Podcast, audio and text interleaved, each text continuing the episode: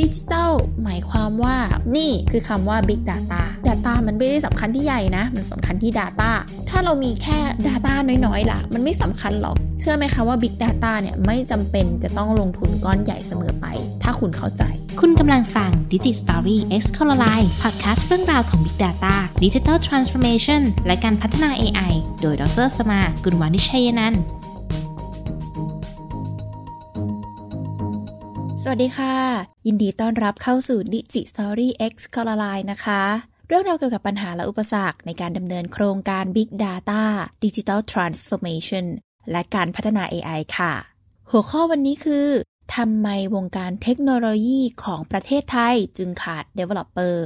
Developer นะคะ หรือที่หลายๆ คนเรียกคำย่อว่า Dev ค่ะ หมายถึงนักพัฒนาโปรแกรม ไม่ว่าจะเป็นเว็บไซต์โมบายแอปพลิเคชันรวมไปถึงพัฒนา artificial intelligence หรือ AI ด้วยนะคะ นักพัฒนาไม่ว่าจะเป็นพัฒนาเทคโนโลยีแบบใดก็ตามเนี่ย เขาก็จะเรียกสั้นๆว่า Dev ค่ะ หลายคนเข้าใจว่า Dev คือโปรแกรมเมอร์นะคะ ก็ต้องบอกว่าไม่ผิดเลย เพราะว่าทักษะหรือว่า skill หลักแล้ว ทั้ง Dev แล้วก็โปรแกรมเมอร์เนี่ยก็คือการเขียนโปรแกรมค่ะเพียงแต่ลักษณะของการเป็น Developer จะแตกต่างจากโปรแกรมเมอร์ตรงที่ Developer จะเน้นสร้างโปรแกรมที่ไม่เคยมีมาก่อน เป็นการพัฒนาขึ้นมาใหม่ จึงต้องมีทักษะเรื่องของการออกแบบและมีความคิดสร้างสรรค์ ในขณะที่โปรแกรมเมอร์จะเน้นการทำงานตามแบบที่กำหนด หรือทำตามความต้องการของลูกค้าเสียมากกว่าค่ะ ตามหลักการการออกแบบระบบหรือพัฒนาซอฟต์แวร์นะคะ จะมีกลไกหรือที่เรียกว่าวัฏจักรของการทำงานดังนี้ค่ะ 1. คือการ analysis เพื่อวิเคราะห์หาปัญหาและประเมินสถานการณ์ 2. คือดีไซน์เพื่อออกแบบแนวทางในการแก้ปัญหา โดยเชื่อมโยงสิ่งที่เกี่ยวข้องทั้งหมด และคิดออกมาเป็น solution ที่ครอบคลุม 3. develop หรือ build เป็นขั้นตอนการพัฒนาระบบหรือสร้าง solution ที่ตอบโจทย์ ซึ่งถือว่าเป็นขั้นตอนที่ใช้ระยะเวลายาวนานที่สุด และใช้บุคลากรมากที่สุด 4. คือการ test ค่ะ เป็นการทดสอบที่เราได้ออกแบบมานะคะ ว่าสามารถตอบโจทย์ได้จริงหรือไม่ ขั้นตอนสุดท้ายขั้นตอนที่ 5 คือการ deploy หรือการนำระบบนั้นไปใช้งานจริงในสถานการณ์อย่างถาวรนะคะ ขั้นตอนที่ใช้ระยะเวลา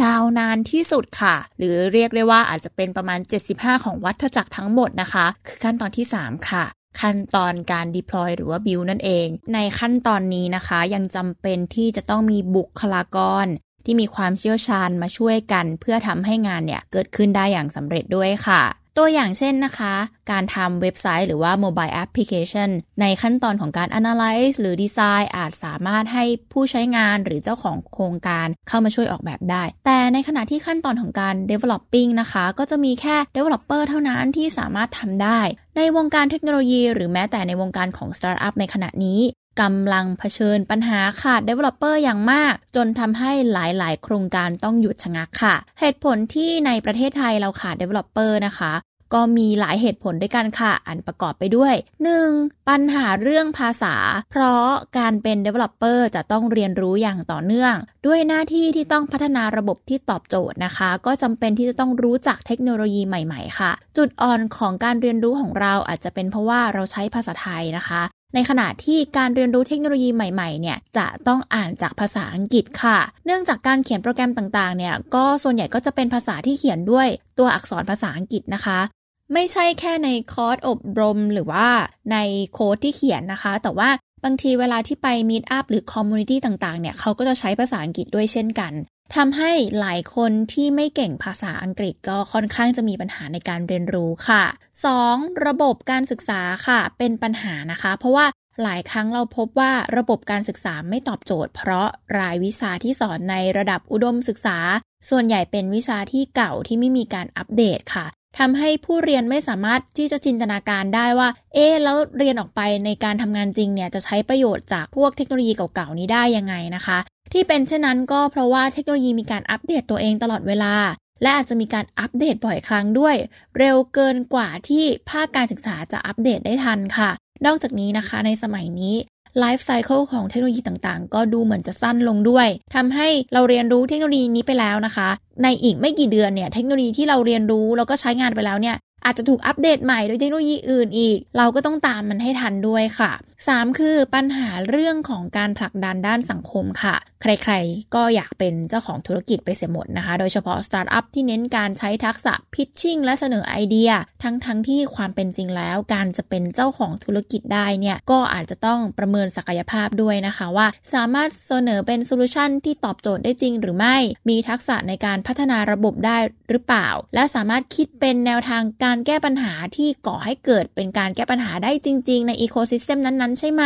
การทำสตาร์ทอัพโดยที่ไม่มีความรู้ทักษะพื้นฐานนะคะ ก็อาจจะได้แค่เสนอไอเดียค่ะ เพราะสุดท้ายแล้วก็อาจจะต้องไปหาคนอื่น ผู้เชี่ยวชาญอื่นนะคะ มาพัฒนาเป็นระบบให้ก็ไม่รู้ว่าจะตอบโจทย์หรือเปล่านะคะ ดังนั้นนะคะ ทักษะด้านบิสเนสอย่างเดียวก็คงไม่พอค่ะ หากต้องการนำเสนอตัวเองเป็น Tech Startup นะคะ ก็ควรจะมีทักษะด้านการ Developing ด้วย ทั้งนี้การจะเป็นเจ้าของธุรกิจ หรือจะเป็นพนักงานก็ไม่สำคัญค่ะ สิ่งที่สำคัญมันอยู่ที่ว่างานหรือสิ่งที่ทำอยู่นั้น คือตัวตนที่แท้จริงของคนแต่ละคนหรือเปล่าทำแล้วรู้สึกสนุกรู้สึกมีคุณค่า ถ้าเช่นนั้นนะคะ เราก็จะเกิดเป็นความภูมิใจในตัวเราเองได้ค่ะ ปัญหาข้อที่ 4 นะคะ คือปัญหาเรื่องพื้นฐานองค์ความรู้ การจะเป็น developer ได้ไม่ใช่แค่เขียนโปรแกรมเป็นค่ะ แต่จะต้องมีความคิดสร้างสารรค์และรู้จักคิดนอกกรอบด้วย เพราะ developer คือคนที่คิดโซลูชันใหม่ๆ พัฒนาสิ่งใหม่ๆ หรือที่เรียกว่านวัตกรรมอยู่ตลอดเวลา จึงต้องอาศัยความรู้ในหลาย ๆ ศาสตร์ประกอบกันค่ะ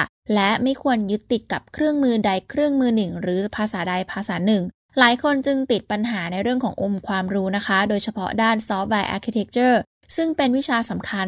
ในคณะ Computer Science หรือวิทยาการคอมพิวเตอร์ค่ะ อย่ายึดติดนะคะว่าเราใช้เครื่องมือนี้ได้เก่ง แล้วเราต้องใช้เครื่องมือนี้ตลอดไป เพราะเราไม่รู้ได้เลยว่าเครื่องมือที่เราใช้อยู่เนี่ยจะเอาออฟเดตหรือว่าล้าหลังเครื่องมืออื่นไปแล้วเมื่อไหร่นะคะ แต่ต้องหัดเรียนรู้ตลอดเวลาค่ะ ข้อ 5 นะคะ ปัญหาเรื่องการผลักดันของภาครัฐ และตลาดแรงงาน ปัจจุบันจะเห็นได้ว่าคอร์สอบรมหรือประกาศ หางานในตลาดแรงงานนะคะ จะเน้นด้าน Analytics เป็นหลักตามกระแสของต่างประเทศ ทั้งทั้งที่ความเป็นจริงแล้ว Analytics คือขั้นพื้นฐานของการดีไซน์ค่ะ หรือว่าขั้นที่ 2 ในวัฏจักรที่ได้นำเสนอไปช่วงต้นนะคะ ที่เป็นเช่นนั้นที่ต่างประเทศเนี่ยเขาขาด Analytics ก็เพราะว่าเขามีปริมาณของ Developer มากกว่าเราค่ะ เพราะเขาเป็นประเทศที่พัฒนาระบบด้วยตัวเองมาตั้งแต่แรกนะคะ ไม่ได้ใช้ระบบสำเร็จรูปมากนักเหมือนในบ้านเรานะคะ ไม่ว่าจะเป็นประเทศจีน ประเทศญี่ปุ่น ประเทศอเมริกา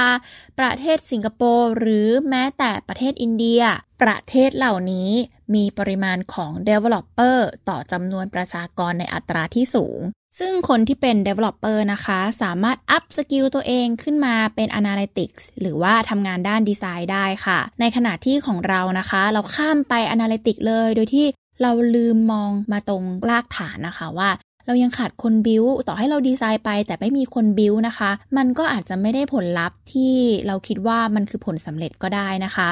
จริงๆ แล้วในวงการ Tech Startup นะคะ หรือว่าในวงการเทคโนโลยีของไทยเนี่ยเขาก็ทราบกันดีค่ะว่ากำลังขาด Developer อยู่ เพียงแต่ว่าในสื่อที่ออกมาเนี่ยก็ยังคงเน้นด้าน Analytic อยู่นะคะนี่แหละค่ะ คือ 5 ปัญหานะคะ สรุปนิดนึง 1 ก็คือปัญหาเรื่องภาษาค่ะ เพราะว่า การจะเป็น developer เนี่ยต้องเรียนรู้อยู่ตลอดเวลา ซึ่งส่วนใหญ่แล้วเนี่ยก็ต้องเรียนรู้เป็นภาษาอังกฤษนะคะ 2 คือปัญหาเรื่องของระบบการศึกษาค่ะ เนื่องจากว่าก็พบว่าหลายวิชาในระดับอุดมศึกษาเนี่ยมันเป็นวิชาเก่าที่ไม่ได้มีการอัปเดตนะคะ ก็เลยทำให้นักศึกษาที่เรียนจบออกมาเนี่ยเขามองไม่เห็นภาพว่าเราจะทำงานจริงยังไงนะคะ 3 คือปัญหาเรื่องของการผลักดันด้านสังคมค่ะ กลายเป็นว่าใครๆ ก็อยากเป็นเจ้าของธุรกิจเนาะไม่มีใครอยากจะมาเป็น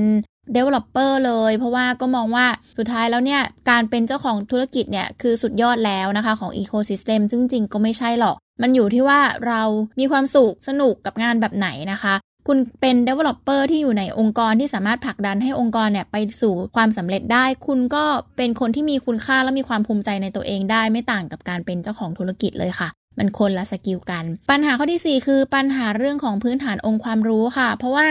การเป็น developer เนี่ยเขาจะต้องมีความคิดสร้างสรรค์ แล้วก็พัฒนาระบบใหม่ๆ เป็นนวัตกรรมอยู่ตลอดเวลา ถ้าสมมติว่ายึดติดว่าจะต้องเป็นทูนี้เท่านั้น โปรแกรมนี้เท่านั้น หรือเครื่องมือนี้เท่านั้นนะคะ มันก็ทำให้องค์ความรู้เนี่ยอยู่ในกล่องอยู่ในสิ่งเดิมๆ ในขณะที่ตอนนี้มันมีเทคโนโลยีเกิดขึ้นใหม่ๆ แล้วเราถ้าเกิดว่าเราตามเทคโนโลยีพวกนั้นไม่ทันนะคะ เราก็จะแบบอยู่ในโลกแคบๆของเราอะค่ะ ก็ไม่สามารถที่จะแบบพัฒนาอะไรใหม่ๆออกมาได้ ข้อ 5 คือการผลักดันของภาครัฐ แล้วก็ตลาดแรงงานนะคะ ตอนนี้ใครๆก็เน้นว่าต้องการ analytic analytic นะคะ ซึ่งจริงๆ มันคือขั้นที่ 2 ก็คือขั้นของการดีไซน์ถ้าเราดีไซน์แล้วมันไม่มีคนบิวอะค่ะ สุดท้ายสิ่งที่ดีไซน์ไปมันก็มันไม่มีคนมาช่วยสร้างนะคะ เราก็อาจจะต้องมาช่วยกันค่ะ เราผลักดันให้เกิด developer ดีกว่านะคะ เอาละค่ะ หากสถานการณ์ยังเป็นอยู่เช่นนี้อย่างต่อเนื่องนะคะ จะกลายเป็นว่าสุดท้ายแล้วเราก็ต้องพึ่งพา developer ต่างชาติค่ะ หรืออาจจะต้องพึ่งพาระบบสำเร็จรูปของต่างชาติอยู่ร่ำไป ทั้งหมดนี้แก้ไขได้ด้วยความเข้าใจ ไม่ว่าจะเป็นความเข้าใจของภาครัฐ ภาคเอกชน ภาคตลาดแรงงาน และภาคการศึกษา หรือแม้แต่ภาคครัวเรือนเองก็ตามก็ช่วยสามารถ ผลักดันให้เยาวชนมีพื้นฐานที่ดีในการเป็นนักพัฒนาต่อไปได้ค่ะ ประเทศที่สามารถพัฒนาระบบขึ้นมาเองได้นะคะ ต่างมี developer เป็นของตัวเองทั้งนั้นเลย ดังนั้นเนี่ยการที่ประเทศไทยขาด developer ค่ะ ก็เป็นปัจจัยหนึ่งนะคะ ที่ทำให้ หลายๆ โครงการของเรายังไม่ไปสู่ดวงดาวอย่างที่เราคาดหวังไว้นั่นเองค่ะสำหรับหัวข้อทำไมวงการเทคโนโลยีของประเทศไทยถึงขาด Developer ก็คงจะหมดลงเพียงเท่านี้ค่ะ เรื่องราวเกี่ยวกับดิจิทัลเทคโนโลยี Big Data และ AI ยังมีอีกเยอะมาก ๆ ติดตามรับฟังได้ที่ Digi Story X c o l o r l i n e นะคะ สำหรับวันนี้ สวัสดีค่ะ